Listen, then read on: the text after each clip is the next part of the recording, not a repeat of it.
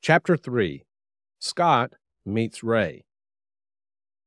Adjacent to Scott's office building was a regional airport that was devoid of any extensive security measures, which provided him the liberty to amble close to the runway. Engulfed in a cloud of introspection, he was poised for the aircraft's next passage above. As his anticipation heightened, Scott caught a glimpse of a small aircraft positioned near the far end of the runway. An unfamiliar sight, this small plane piqued his curiosity, prompting him to draw nearer. Could there be an upcoming air show? Did the plane crash? He moved towards it. The vintage airplane, a biplane, stood as a testament to a bygone era, its aged exterior hinting at a long retirement hearkening to aviation's golden years. The image of an airplane graveyard crossed Scott's mind, drawing parallels with the remnants of history. A pair of weathered cradled memories, a broken propeller spoke to the craft's once thriving life, though one was marked with wear. Two wings arched above the weathered frame, and a set of deflated tires accentuated the aircraft's grounded existence. No discernible brand emblems graced its exterior, but the fuselage bore the word boomerang, which he assumed was the airplane's name. Suddenly, a presence caught him off guard. A seasoned and very bearded man emerged from the cockpit. Scott's heart raced, not only because of the unforeseen company, but also due to the particular appearance of this newcomer. The old man's laughter echoed. His lanky frame gracefully descended from the cockpit, his outstretched hand a gesture of camaraderie. Nice to meet you, aviator, he greeted. Scott found himself taken aback by the scenario. Now seated nonchalantly on the plane's wing, the old man's aviator goggles rested atop his forehead, his gaze directed towards the heavens. Scott was surprised by what he said next. Need a lift? The old man inquired, a glint of camaraderie in his eyes. Scott chuckled and responded, Well, it seems this vintage plane isn't quite ready to spread its wings any time soon. A warm smile graced the old man's lips as he assured him, Oh, there's no rush. Today definitely isn't the day for a flight. There are old pilots and bold pilots, but never old, bold pilots. They both laughed. The name's Ray. What's yours? Scott promptly replied, I'm Scott. Ray was affable with a welcoming presence. Pleasure to meet you, Scott. Feel free to drop by any time. This bird may seem weathered now, but she was once a trophy.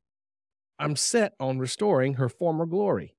Restoration begins with identifying problems, and trust me, we've got our fair share with this old plane. Yet, with some patience, skill, and a touch of grace, we'll revive her and take to the skies. I'd be glad for some company. Engaged in more conversations, Scott realized that Ray really knew his stuff as far as airplanes go. As their chat wound down, Scott expressed his need to return to the office. With a hearty pat on the shoulder, Ray bid him farewell. See you soon, Scott. You'll be back, right? Why, certainly, Scott replied. He sensed that Ray was looking forward to meeting again soon. As Scott walked back to his workspace, the old man's words resonated in his thoughts, particularly when Ray said, Restoration begins with identifying problems. Because Scott knew he had more than a few problems ahead of him, and there was something about Ray that left a lasting impression. It was a connection that Scott sensed would draw him back again soon. Meanwhile, back to his team. Scott goes to work. Back at the office, Gary asked to meet with Scott again. Scott's intuition told him that Gary harbored a veiled animosity toward him. Subtle clues of their interactions, the undertones in their conversations, and the guarded glances exchanged during meetings led Scott to believe that Gary might be nursing a hidden grudge. The way Gary's demeanor seemed to subtly shift whenever Scott discussed his ideas or achievements fueled the suspicion that Gary might secretly relish the prospect of Scott stumbling. While he had no concrete evidence to support this sentiment, Scott's gut feeling cast a shadow of doubt over their working relationship. It was a long meeting, and Gary did most of the talking. Scott listened attentively and took copious notes. As the meeting progressed, the tension increased. Team building or fostering collaboration were not mentioned on Gary's agenda. Instead, their discussion gravitated towards meticulous details, KPIs, and the minutiae of daily operations.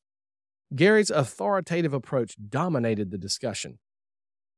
As the meeting progressed, it became evident that his focus was firmly fixed on the intricacies of tasks and performance metrics, leaving no space for team dynamics and rapport building that Scott remembered from Dave. Gary was nothing like Dave in this way, Scott thought to himself. As the meeting concluded near the end of the day, Scott was exhausted and he needed to escape Gary's stifling personality. So he swiftly made his way toward the exit. Returning to the scene of his newfound friend and vintage airplane, Scott approached Ray. I'm surprised you're back so soon, Scott, Ray exclaimed, his demeanor once again warm and inviting. Scott's response echoed his sentiment.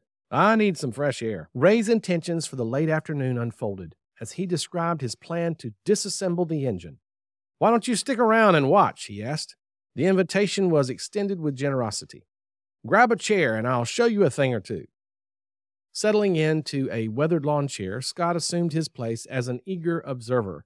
Ray went back to work on the plane. Their conversation took flight. Spanning about two hours, Scott delved into all that happened at work. He unloaded as Ray tended to the engine, listening intently to Scott's narrative and offering the gift of his unwavering attention. Meanwhile, Ray's old and worn hands deftly worked on the intricate process of disassembling his airplane engine. With a keen eye for detail, he began by methodically removing the weathered outer casing, exposing the heart of the engine. Gears, their teeth worn smooth by years of revolutions, were delicately coaxed free, and Ray's fingers navigated the network of valves and pistons, carefully dislodging each piece. As the engine's interior was unveiled layer by layer, Scott was impressed with how well Ray understood the inner workings of an airplane engine. While continuing to watch, Scott told Ray about his problem. He admitted, My problem, Ray, is that frankly, I'm afraid to lead this new team. I really don't have any idea what I'm doing, and I'm working hard, but apparently I'm hardly working. Ray chuckled. Don't we know it, Scott? You're flying in the clouds upside down. Scott knew that a pilot can become confused in the clouds, and Ray was correct in his assessment.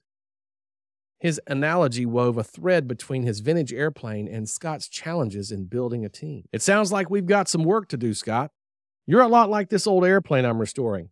It doesn't look like much today, but with a little work, she'll fly like a bird once again, Ray said with a smile.